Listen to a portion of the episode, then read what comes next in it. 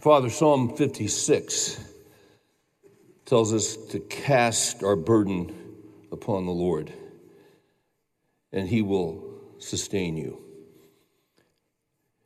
And, and that marginal note that I saw a few years ago really caught my attention,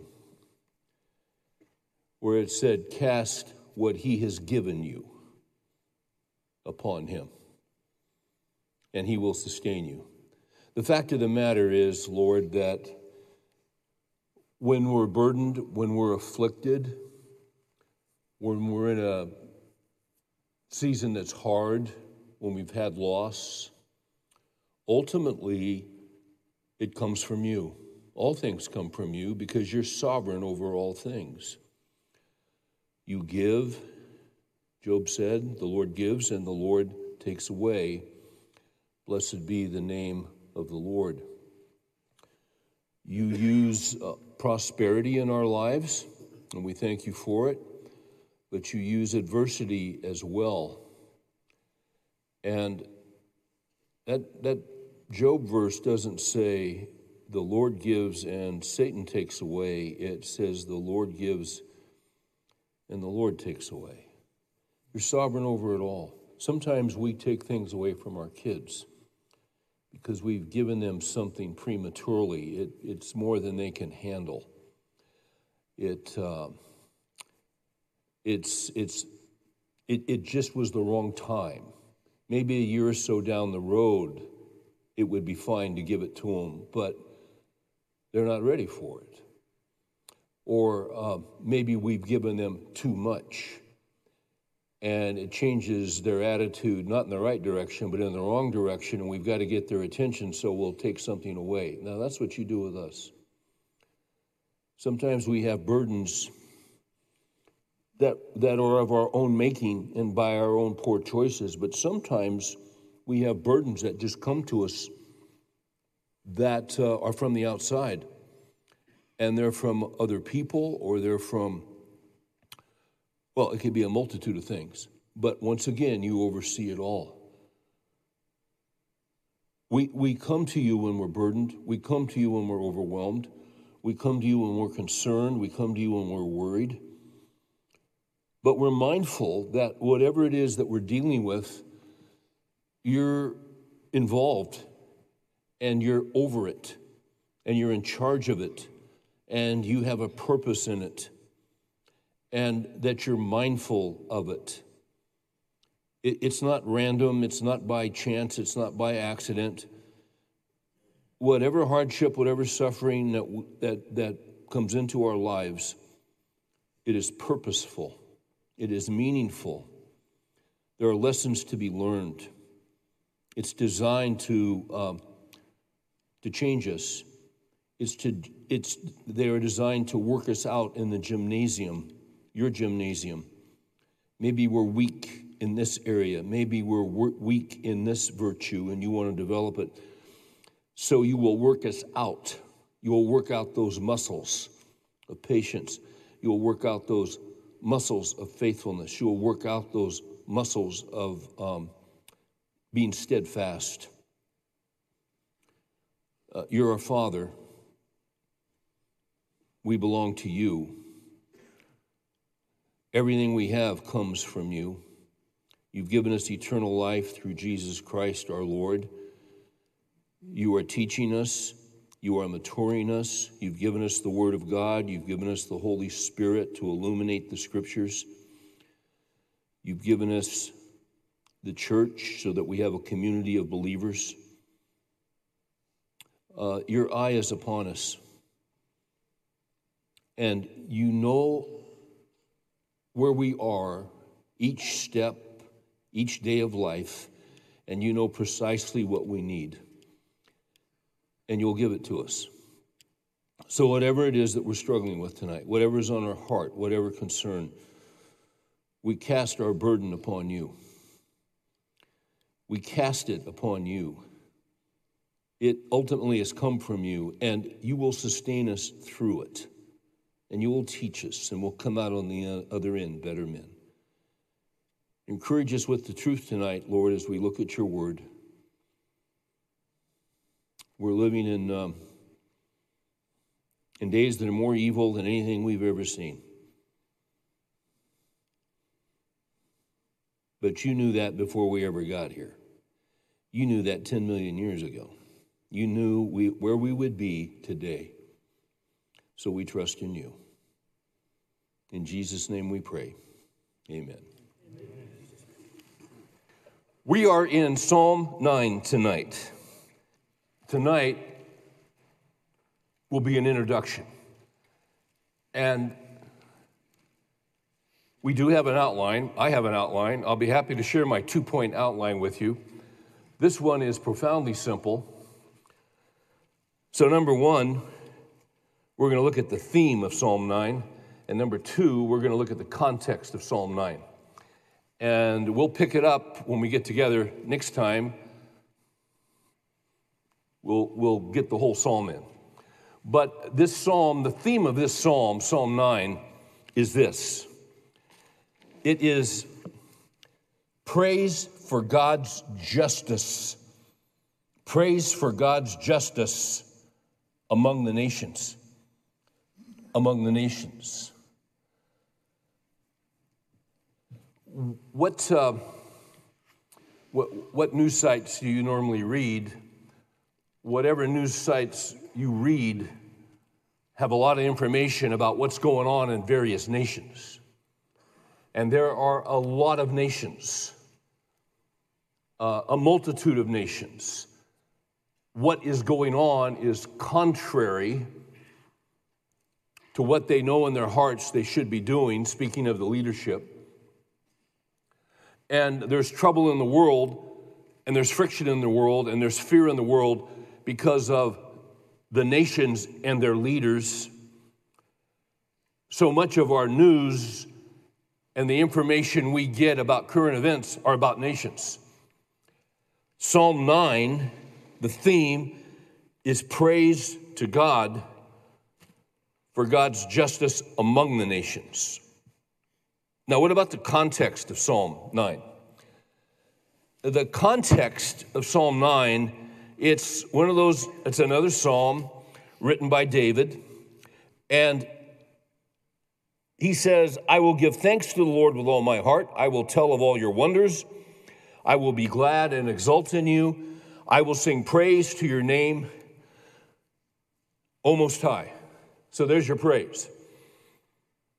And then in verse 3, he says, When my enemies turn back, they stumble and perish before you. For you have maintained my just cause, you have sat on the throne judging righteously. Now, I'll just stop right there. The, the context of this psalm is that David is the king of Israel. Israel is a nation. David and Israel had enemies in their day, and modern day Israel has enemies in this day. We, it helps us to know that Israel is a small country. The King Ranch in Texas is 1,200 square miles. Before 1967, before the 67 war, Israel was 8,000 square miles. So, to get a grip on the size of Israel, think King Ranch or think Rhode Island. King Ranch is actually a little bigger than Rhode Island. Rhode Island is not a state. Rhode Island is a farm. But that's another story. I'm not worried about email from Rhode Island tonight because I don't think there's anybody there. Although there is a capital of Rhode Island that I've been to called Providence, because the guy who founded it believed that the providence of God had led him there, Roger Williams. So, right now, I repent of what I just said about Rhode Island, come to think of it. The King Ranch is bigger than Rhode Island. The nation of Israel Well, think of Israel this way take the King Ranch and then take uh, roughly six more King Ranches, put them together, and you got Israel. It's a small country, and they're surrounded by enemies. When you read your news sites, when you read your newspaper, is it not amazing how often a little tiny nation is um, almost every day in the headlines? Almost every day. That's not chance, that's not coincidence. It's the plan of God. Israel is small, but they are a major part of God's plan. When the Lord Jesus comes back, he's going to touch down in Israel. He's going to touch down and he's going to split the Mount of Olives in half. Uh, that's, that's going to be something. And then there's a timetable and things occur, but eventually he will bring a new heaven, a new earth, and a new Jerusalem. So Israel is small, but Israel is strategic. But in David's day, they were surrounded by enemies. And in our day, they're surrounded by enemies.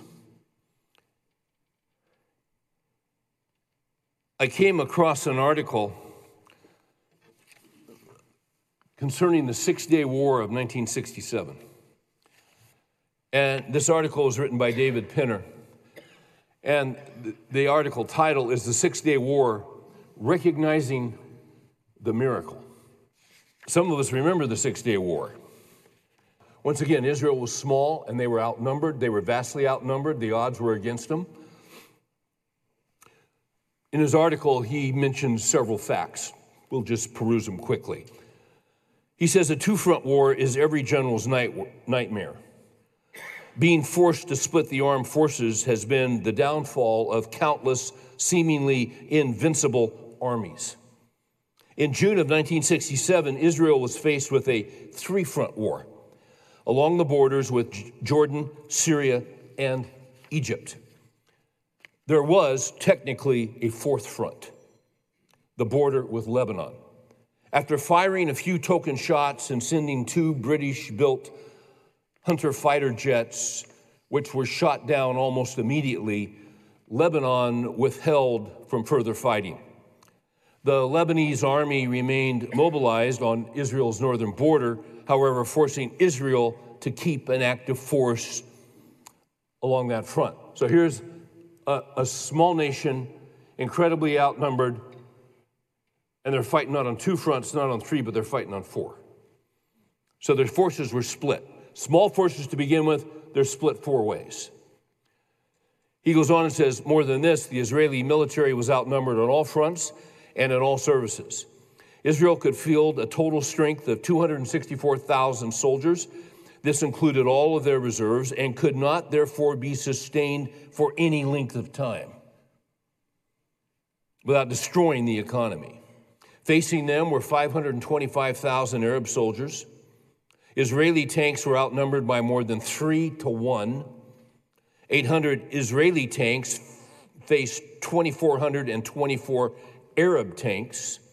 The Israeli Air Force could field 350 aircraft, outnumbered almost three to one by 939 Arab aircraft. Gamal Abdel Nasser, the dictator of Egypt, was proclaiming its forthcoming triumph, the Arab countries, against Israel, was proudly trumpeting the imminent annihilation of Israel and the massacre of all her citizens, the Jewish ones, that is. Israel was preparing to fight for her very existence and projecting, in a best case scenario, some 10,000 dead, maybe up to 50,000 if she survived at all. Plans were made to turn national parks into mass cemeteries, even as school children were given canvas sacks and started shoveling sand into, the, uh, into them to defend their homes. The result is history. In six days, Israel captured the entire, the entire Sinai desert, including the Gaza Strip from Egypt. They captured Judea and Samaria, Judea and Samaria, and half of Jerusalem from Jordan, and the Golan Heights from Syria. Instead of being annihilated, she had more than tripled her territory from 8,000 square miles to 26,000 square miles. All this came at a heavy price. 776 Israeli soldiers were killed, 2,586 wounded, but nothing near the projections that they were expecting. The very fact that Israel survived was a miracle.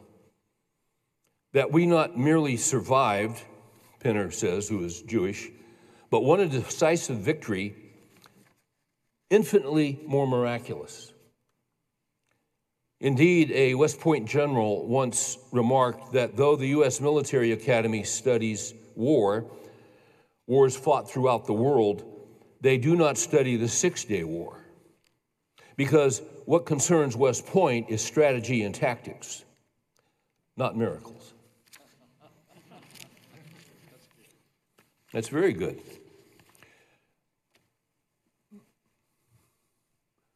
In Genesis 12, God made a covenant with Abraham. He says, Those who honor you, I will honor.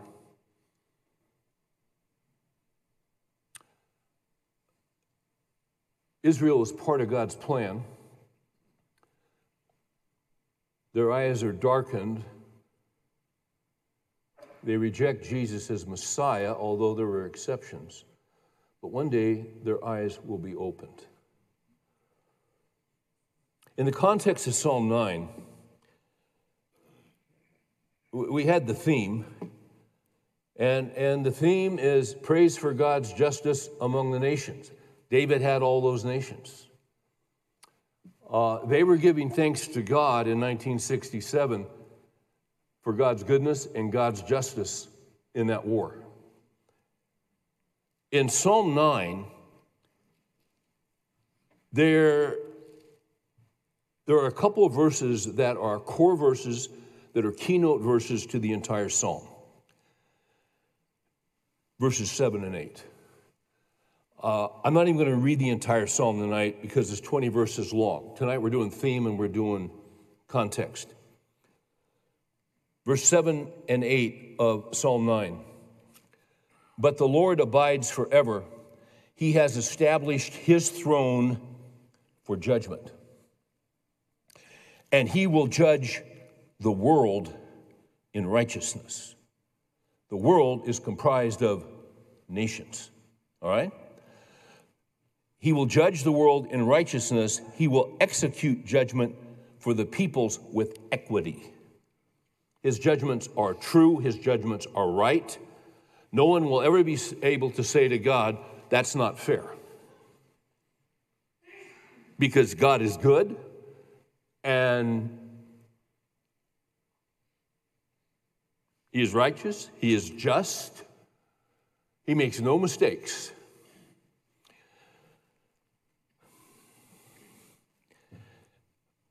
What's the theme? Praise for God's justice among the nations. Five times in this psalm, he refers to the nations. Five times. If you'll note verse 5, you have David says, rebuked the nations. In verse 15, the nations have sunk down in the pit which they have made. If you look at verse 17, the wicked will return to Sheol, even all the nations who forgot God. Verse 19 Arise, O Lord, do not let man prevail let the nations let the nations be judged before you. This is a great psalm. I love verse 20 the last verse speaking of the nations. Put them in fear o lord. Let the nations know that they are but men. So, you've got the nations in verse 5, you've got the nations in verse 15, you have the nations in verse 17 and in 19 and in 20. All right? That last verse, put them in fear, O Lord, let the nations know they are but men. Uh, I have a note in my Bible that I put in Isaiah 222 that kind of ties into that last verse. So Isaiah 222 simply says this Stop regarding man whose breath of life is in his nostrils. That's kind of blunt. Stop regarding man. Stop being worried. Stop being anxious.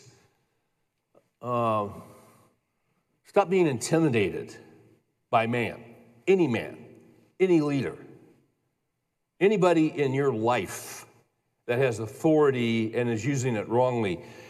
Stop regarding man whose breath of life is in his nostrils. For why should he be esteemed? The one to esteem is God. Any man, any powerful man, uh, they are utterly dependent on God. They cannot breathe without God. Acts 17 makes this very, very clear. We, we just tend to think, well, I mean, that's, there's nothing theological about breathing. There's nothing biblical about breathing. Actually, I mean, actually, there is. You can't breathe by yourself. Breath comes from God, life comes from God. Acts 17, Paul is speaking to the Greeks in Athens, and they've got all these statues and they've got all these idols, they're everywhere. And Paul says, uh, verse 22 of Acts 17 So uh, Paul stood up in the midst of the Areopagus and said, Men of Athens, I observe that you are very religious in all respects. Uh, for while I was passing through and examining the objects of your worship, I also found an altar with this inscription To an unknown God. Therefore, what you worship in ignorance, I'll proclaim to you. The God who made the world and all things in it since he is Lord of heaven and earth, does not dwell in temples made with hands, nor is he served by human hands as though he needed anything, since he himself gives to all people life and breath and all things. There you go. Breath comes from God. Verse 26 And he made from one man every nation of mankind. They're the nations. And he made from one man every nation of mankind to live on all the face of the earth, having determined their appointed times and boundaries of their habitations. So the nations, you know, you have the rise and fall of nations. He, he set their timelines. He, he oversees uh, the beginning, the middle, and the end, not only for people, but for nations. He's God, He's sovereign, He's in absolute control. 27, that they would seek God, if perhaps they might grope for Him and find Him, though He is not far from each one of us. For in Him, in Him, we live and move and exist. Life comes from God, breath comes from God. Why do you esteem men whose breath is in their nostrils? I know, I just like that. They're just, they're just men. They're just creatures. They're made in the image of God, sure. But if you want to esteem somebody, sometimes we live in fear of men. Sometimes we, we live in dread of men. We live in dread of men who are dictators and, and they have power and they uh, are against the gospel and against God and against God's truth and against God's people. Isaiah says, Your dread shall be the Lord. If you want to dread somebody, if you want to fear somebody, fear the Lord because he's God. Not, not dread of of, of abject terror, because, uh, but, it, it is the majesty of God, the glory of God, the power of God, the goodness of God, the righteousness of God. He's good to all. The Lord is good to all, the Bible says. The rain falls on the just and the what? Unjust. Falls on the righteous and it falls on the wicked. The Lord is good to all. He has all power, He has all might, He has all wisdom. And because of who He is, He will judge the nations. In the book of Daniel, He judges the kings in the first half of Daniel. In the second half, He talks about the future, and Daniel was shown what was going to come in the future. And every time, and uh, you know, it would be revealed to him, he, he would get. Uh, he would get ill, he would get sick, he would get overwhelmed, he'd have to go to bed because he was seeing what was going to happen down through the ages. And the angel told him, Listen, this is not your time, it's coming, it's down the road. You write it down. The, the glory of God, uh, God said, This is going to happen in the future. And it is going to happen in the future. It's God's prophetic plan. And one of the things that's going to happen, you can read Daniel and then you read Revelation 19, 20, 21. You get, you get in there, God's going to judge the nations. Sometimes the judgment, he'll judge nations. Uh, there'll be a final judgment of nations, but he'll raise them up, he'll set them down. Sometimes God destroys nations, sometimes God destroys cities. This is our God. See, if you're going to be in dread, if you're going to be in awe, if you're going to be overwhelmed by someone's power and strength, it should be God and not men. Even if they have the ability to take your life, even if they have the ability to imprison you, just know they're tools in God's hand. And once again, you'll find that in the book of Daniel. Nebuchadnezzar was the most powerful, the greatest king on all the earth. And the Lord took care of him because he thought he was the greatest. He had a sweatshirt that said the greatest, he had a crown that said the greatest. And then he had a dream, and he wanted Daniel to interpret the dream. And Daniel, the interpretation came to Daniel, and Daniel got really worried. Uh, he got a little bit pale. Go ahead and tell me, Daniel. Well, you see, the problem is, King, this, this, is, a, this, this is about you. If you don't give glory to the Most High God, He's going to give you the mind of an animal. And you're going to graze in the field for seven years. God judges the nations. Nebuchadnezzar knew about Daniel's God because Earlier in Daniel, the king had had a dream, and by the power of God, Daniel interpreted the dream, and none of his wise men could interpret the dream. The king was so disturbed by this dream in Daniel 2. This is a different dream now. He was so disturbed by this dream that he got all his wise men together and he said, I had this dream. And listen, normally uh, I tell you the dream and then you guys get together and come up with a, an interpretation. I'm not doing that. I'm not messing around with you guys. This scared me to death.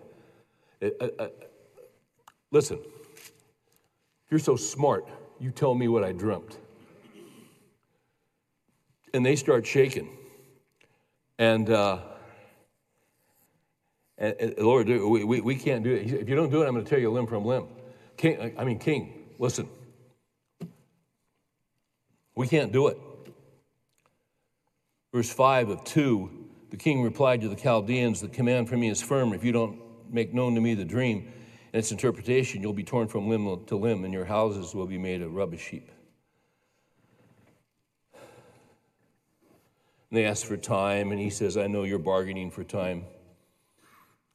Verse 10 The Chaldeans answered the king and said, There's not a man on the earth who could declare the matter to the king.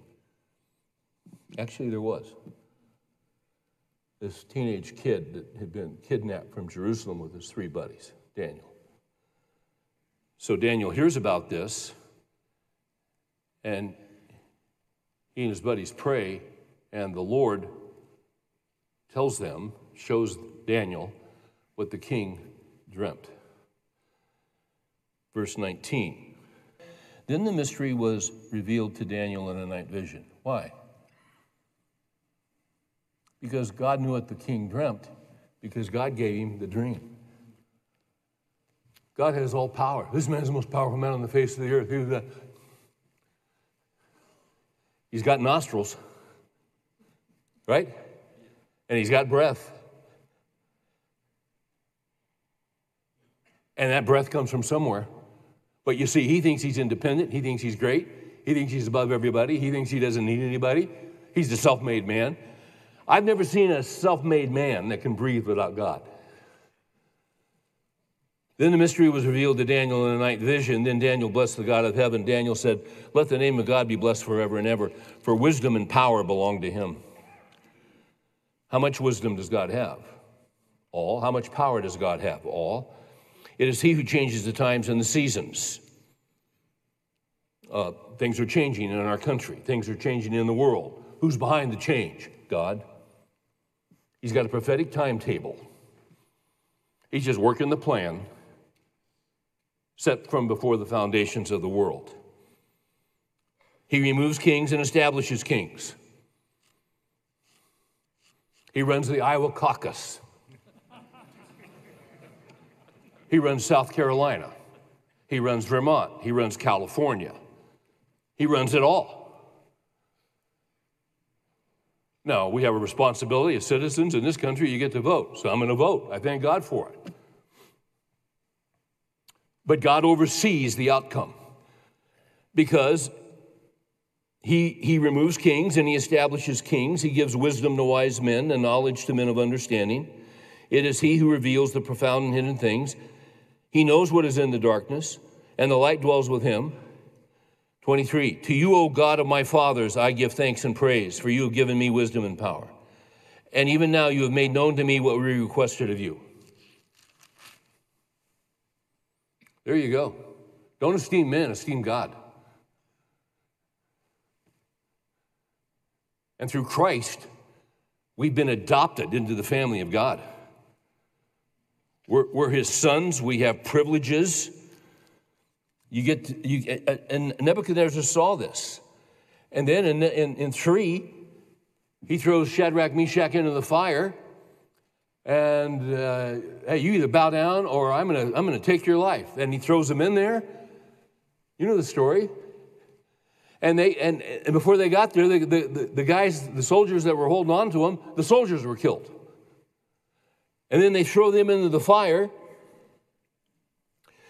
Shadrach, Meshach, and Abednego, who esteemed God and didn't esteem men, they weren't afraid for their lives because their life was in God's hands. He said, I'm going to throw you in the fire. You're going to lose your life. In, in 3 of 16, Nebuchadnezzar, we do not need to give you an answer concerning this matter, whether we're going to bow down or not. If it be so, our God, whom we serve, is able to deliver us from the furnace of blazing fire.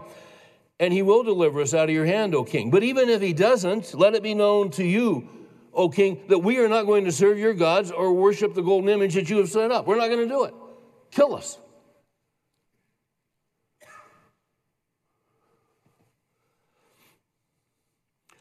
King got upset. 22 says, make, make the fire even hotter. They, th- they threw him in. 24, the Nebuchadnezzar the king was astounded and stood up in haste. He said to his officials, Was it not three men we cast bound into the midst of the fire? Yes, certainly, O king. Look, 25, I see four men loosed and walking about in the midst of the fire without harm, and the appearance of the fourth is like a son of the gods. You're not quite right. He's the son of God. His name is Jesus. this stuff is real. This stuff is true. That's our God.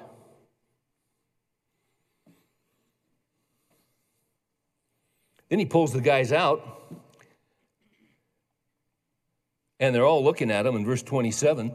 And they gathered around and saw in regard to these men that the fire had no effect on the bodies of these men, nor was the hair of their head singed, nor were their trousers damaged, nor had the smell of fire even come upon them. So you don't need to stay up all night worrying about details of what might happen. God's already got the details figured out, down to no smell of fire on them, no singe on the trousers. That's our God. Nebuchadnezzar still doesn't get it in chapter 4. And then he tells the story. He's walking around, verse 4. He's walking around Babylon. Look at this great city I built. Look at this you know, wonderful thing I've done. I'm so great. I'm so wonderful. Um, there's a dream. Daniel says um, in verse 19 Daniel, whose name was Belteshazzar, was appalled for a while when he finds out. And he said, My Lord, if only the dream applied to those who hate you, but it applies to you.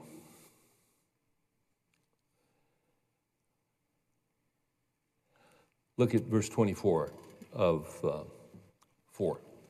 This is the interpretation, O king, and this is the decree of the Most High which, he is, which has come upon my Lord the king that you be driven away from mankind, and your dwelling place be with the beasts of the fields, and you be given grass to eat like cattle, and be drenched with the dew of heaven. Seven periods of time will pass over you until you recognize that the Most High is ruler over the realm of mankind and bestows it on whomever he wishes.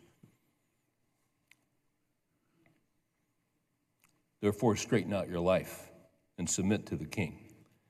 But he didn't, and in 28, all this happened to Nebuchadnezzar the king. Twelve months later, he's walking on the roof of the royal palace. He says to himself, Is this not Babylon, the great which I might, myself have built as a royal residence by the might of my power and for the glory of my majesty? And while the word was in the king's mouth, a voice came from heaven saying, King Nebuchadnezzar, to you it is declared, sovereignty has been removed from you. Just like that. 33 Immediately the word concerning Nebuchadnezzar was fulfilled. He was driven away from mankind and began eating grass like a cattle. The greatest man in the world is hanging out with Angus. And he was that way for seven years. 34 But at the end of that period, I, Nebuchadnezzar, raised my eyes towards heaven, and my reason returned to me. Why did his reason return to me? To return to him? Because God gave it to him. That's in God's hands. Not only breath, but reason. And I blessed the Most High and praised and honored him who lives forever. What happened? This guy got saved. He had an encounter with the sovereign God who judges kings and judges the nations. Psalm 9 is all about God's judgment of the nations.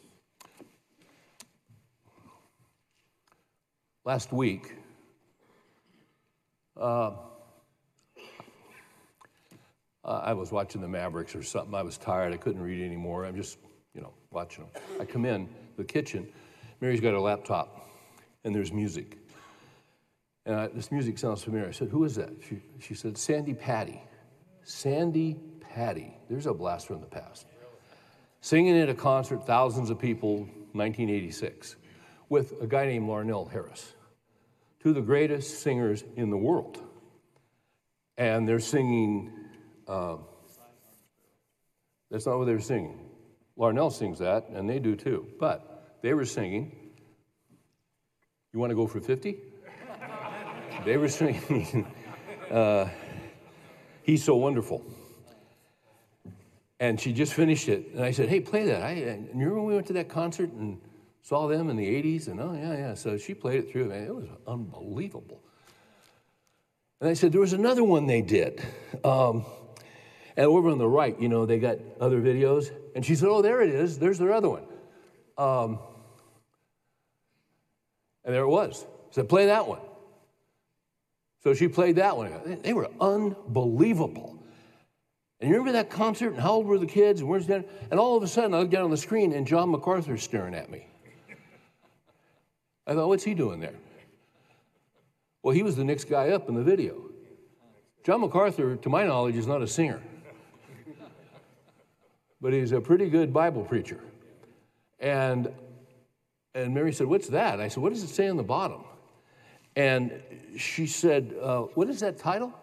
uh, the title is Homosexuality in the Campaign for Immorality. it's about 10, 15. She said, and I, I'd been tired when I walked in. She said, You want me just to shut it down? Uh, let's see, we want to watch a little bit of this. So, we watched the whole thing. And he hadn't gotten into too much of it, and I'm thinking, this is Psalm 9. This is all about Psalm 9. Only he goes to Romans 1. Now we're in Frisco, Texas. Downtown Dallas is, what would you say, how far away? 20 miles? 25? 30? Short drive. Doesn't take long to get to downtown Dallas. Now, you can also get to downtown Dallas from Frisco by going through Oklahoma City. Can you not? Yeah, it's just a little longer drive. I'm going to interrupt Psalm 9 to go to Romans 1 and read some of MacArthur's comments because you see, they tie in with God's. What's the theme of Psalm 9? The theme of Psalm 9 is praise for God's judgment among the nations. So in Romans 1, 18 down to 30, it's a long section, but it explains where we are right now in this nation. It explains where Canada is. It explains where Europe is. It explains uh, where the UK is uh, where Australia is. Verse 18 of Romans 1 For the wrath of God is revealed from heaven against all ungodliness and unrighteousness of men who suppress the truth in unrighteousness. So they know the truth, but they suppress it. How do they know the truth? Next verse. Because that which is known about God is evident within them, for God made it evident to them. So God writes the truth of himself on the heart of every human being. We know that he's there, it's on our hearts. 20. For since the creation of the world, his invisible attributes, his eternal power and divine nature have been clearly seen. When we see the stars, the sun, the moon, we look through the Hubble telescope, all of that, those are the fingerprints of God.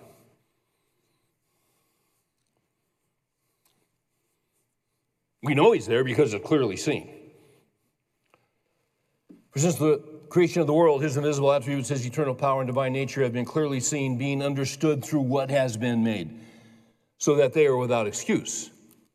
For even though they knew God, they did not honor him as God or give thanks, but they became futile in their speculations, and their foolish heart was darkened. Darkened. We'll come back to that. Professing to be wise, they became fools. Why? Because they do not acknowledge God who is there. The God they know is there.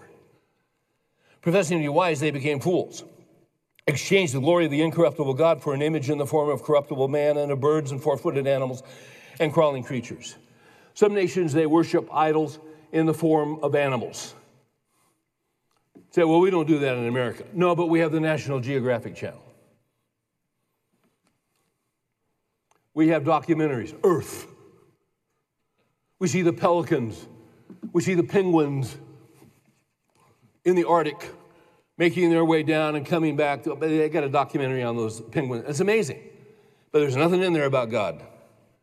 You got the whales, you got the great white sharks, you got this, you got everything. Nothing in there about God. That's idolatry.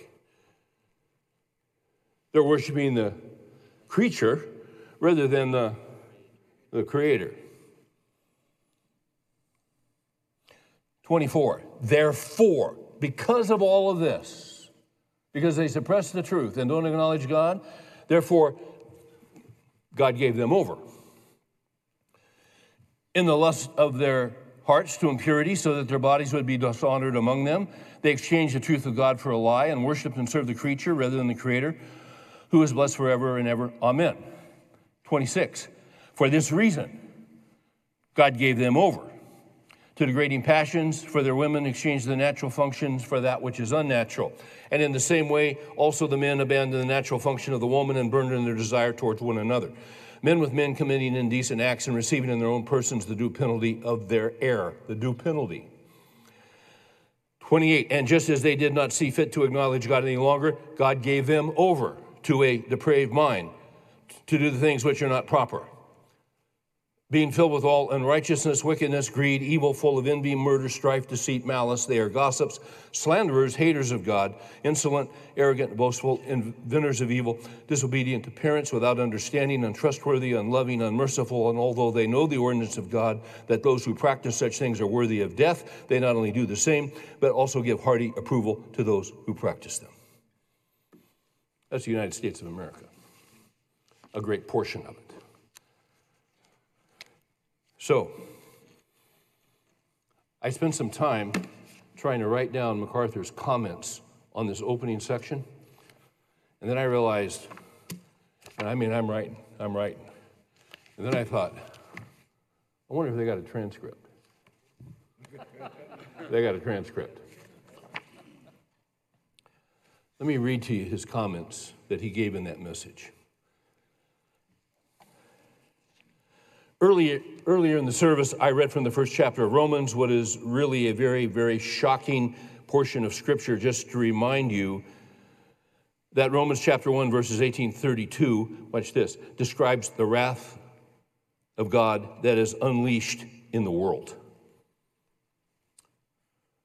Who's in the world? People and nations.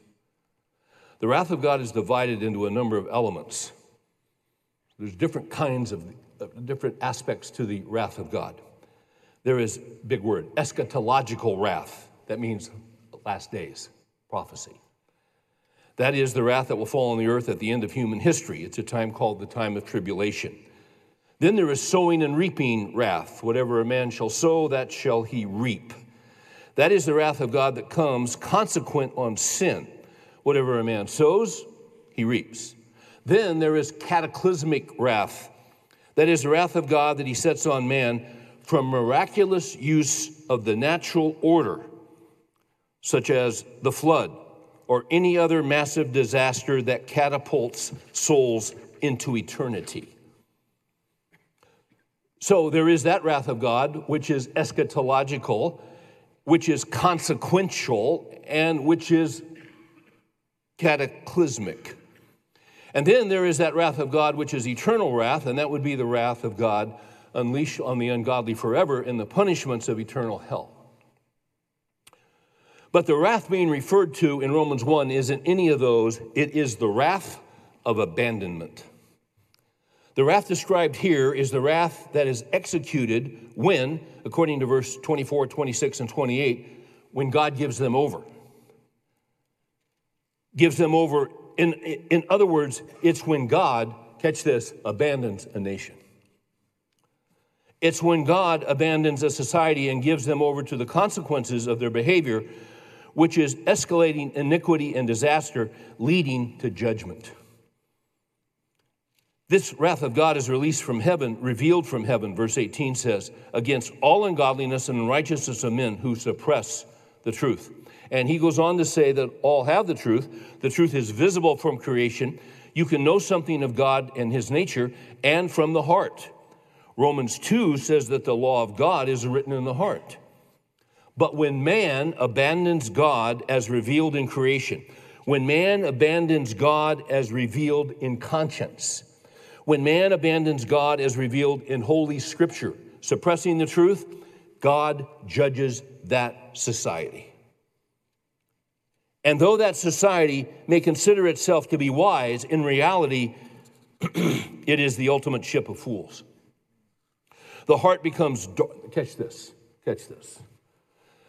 The heart becomes darkened when God is abandoned, and then God abandons the darkened heart. What you see in Romans chapter 1 is the sequence of what happens when God abandons a nation, judges a nation. Psalm 9. First, verse 24 says, He gives them over to the lust of their hearts to impurity. sexual sin, the dishonoring of their bodies among them. When God abandons a society, the first thing that happens is it becomes pornographic. It becomes obsessed with sex, obsessed with fornication, adultery, every kind of sexual behavior. We've gone through that already in the sexual revolution some decades ago. By the way, he preached this in 2012. The second thing that happens when God abandons a culture is found in verse 26. God gave them over to degrading, to degrading passions. Their women exchanged the natural function for that which is unnatural. In the same way, also the men abandoned the natural function of the woman and burned in their desire towards one another, men with men committing indecent acts and receiving in their own persons the due penalty of their error. Once again, I'm quoting from John MacArthur on Romans 1 at the end of that verse, receiving in their persons the due penalty, is the diseases that come consequent to homosexual behavior. As you know, they unleashed on the world the horror of AIDS, but what it's saying here is that when God abandons a nation or a culture under his wrath, there will be a sexual revolution followed by a homosexual revolution. We're living in this very condition. There's a third step, verse 28. God gave them over to a depraved mind. That's a mind that doesn't function they can't think right. And so life becomes filled with unrighteousness, wickedness, greed, envy, murder. We talked about that last week, MacArthur says. The massive murder of millions and millions of unborn infants in the womb that is carried on in our country and around the world. Also, characteristic of this depraved mind is that they became, they became haters of God. Haters of God. We're living in the outpouring of the wrath of God in the catch this, we're living in the outpouring of the wrath of God in the category of his abandoning a culture, and we're living in the sequence that is here a sexual revolution, a homosexual revolution, a reprobate mind that unleashes everything, including murder, on a massive scale and hate towards God.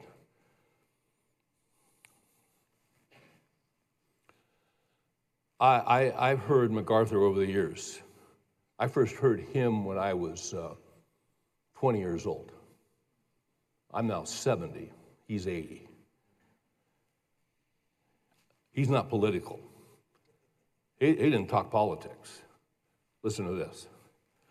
It was shocking to me a few weeks ago, and this is 2012, as I said last Sunday, to see that these very things that God hates and that bring down God's judgments were affirmed as part of the Democratic Party platform.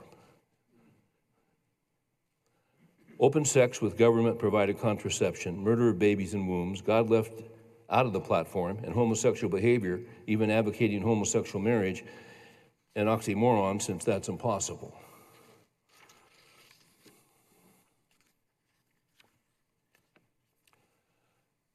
He goes on, but my time doesn't. He, uh, he goes on and basically says in 2012, and this is where I, never having heard him make a political statement, he goes on to say Romans 1 is the platform of the Democratic Party. That which God condemns, they approve. And that was eight years ago. And then he made some statement that if that's your party affiliation, you may want to give it some thought. And now, here's where we are with that party. We have the senators last week who shot down the bill that would save the lives of babies who survived abortion, doctors would be mandated to give them medical help and save their lives. Democratic senators, either 43 or 41, killed that bill. It's legal to kill a baby who is alive.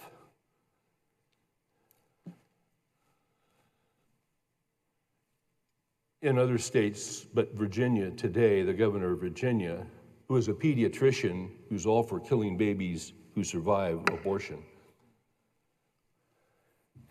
And you say, now, Steve, you are getting political. No, this is Bible.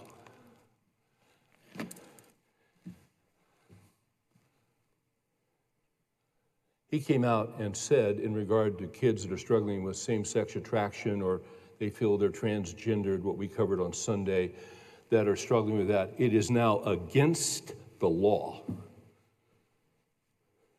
to try and persuade them other than going that direction. It's against the law.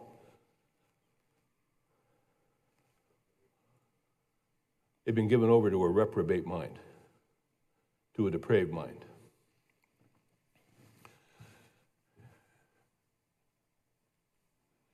And then MacArthur said, You know, I preached on Romans 1 last week, and I got some email. And they, some said, uh, uh, you're, uh, What you're saying is hate speech. He's saying, he said, Romans 1 is not hate speech, Romans 1 is love speech. Because if someone is on this course and they're on their way to hell forever, it is loving to tell them the truth about God and tell them about Jesus and that their sins can be forgiven and that they can be given eternal life and they can be given a new heart and they can be changed.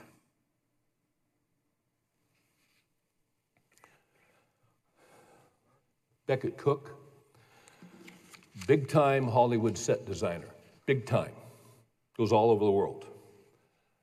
Grew up in Dallas, raised in a Catholic home, went to Catholic schools, went to LA, got into the whole gay scene, making a lot of money, hanging out with the big people. Ten years ago, he's at a Bible. He's at, he's at a, having lunch with his gay partner at a nice restaurant in West Hollywood. The table next to him, there's a guy with an open Bible. And then some other people show up, they're carrying Bibles. And, and he and his buddy are looking over there. Are those Bibles? Because you see people with open Bibles in restaurants in Dallas, but not in West LA, not in Hollywood. And they're kind of watching them, and you know, and they're studying. And so later, most of them got up, and he's still there with his friend, and he looked over at the guy and he said, uh, Excuse me, is, is that a Bible? And the guy said, Yeah, it's a Bible. We're doing Bible study. He said, Wow. He said, Yeah, that's, wow. He said, We don't see that often or something, you know. The guy said, Yeah, yeah, we're part of a church here in LA. And, and Becket said, So, your church, do you guys think homosexuality is a sin? And he said, Yes, the Bible says homosexuality is a sin. And, and he said, I appreciated his honesty and uh, his candor. I knew homosexuality was a sin. And that's why I figured God could never, I mean, I was, I was for me and God, it was over. but he said, Yeah. And then he went on and said, Yeah, you know, I actually um, struggled with same sex attraction. Becket said, You did? He goes, Yeah. And uh, he said, But I'm part of this church over here, Reality LA. You know where the Scientology headquarters are? He goes, Yeah. He said, We're, we're right next door. Oh, yeah, come and see us sometime. You know, just real, no big deal, no pressure. All that week, he thought about going to that church. Every time he thought about it, I'm not going, I'm not going. He went by himself. And at the end of that service, he had a Damascus Road experience with Jesus. He didn't see a vision, he didn't see Jesus, but there was a conviction. I've read his book. There was a convicting power of sin that came over him and that he needed Christ, and Christ was the only way, as the pastor had just read in the scriptures. He asked for prayer. He went home. He couldn't get out of bed for two days.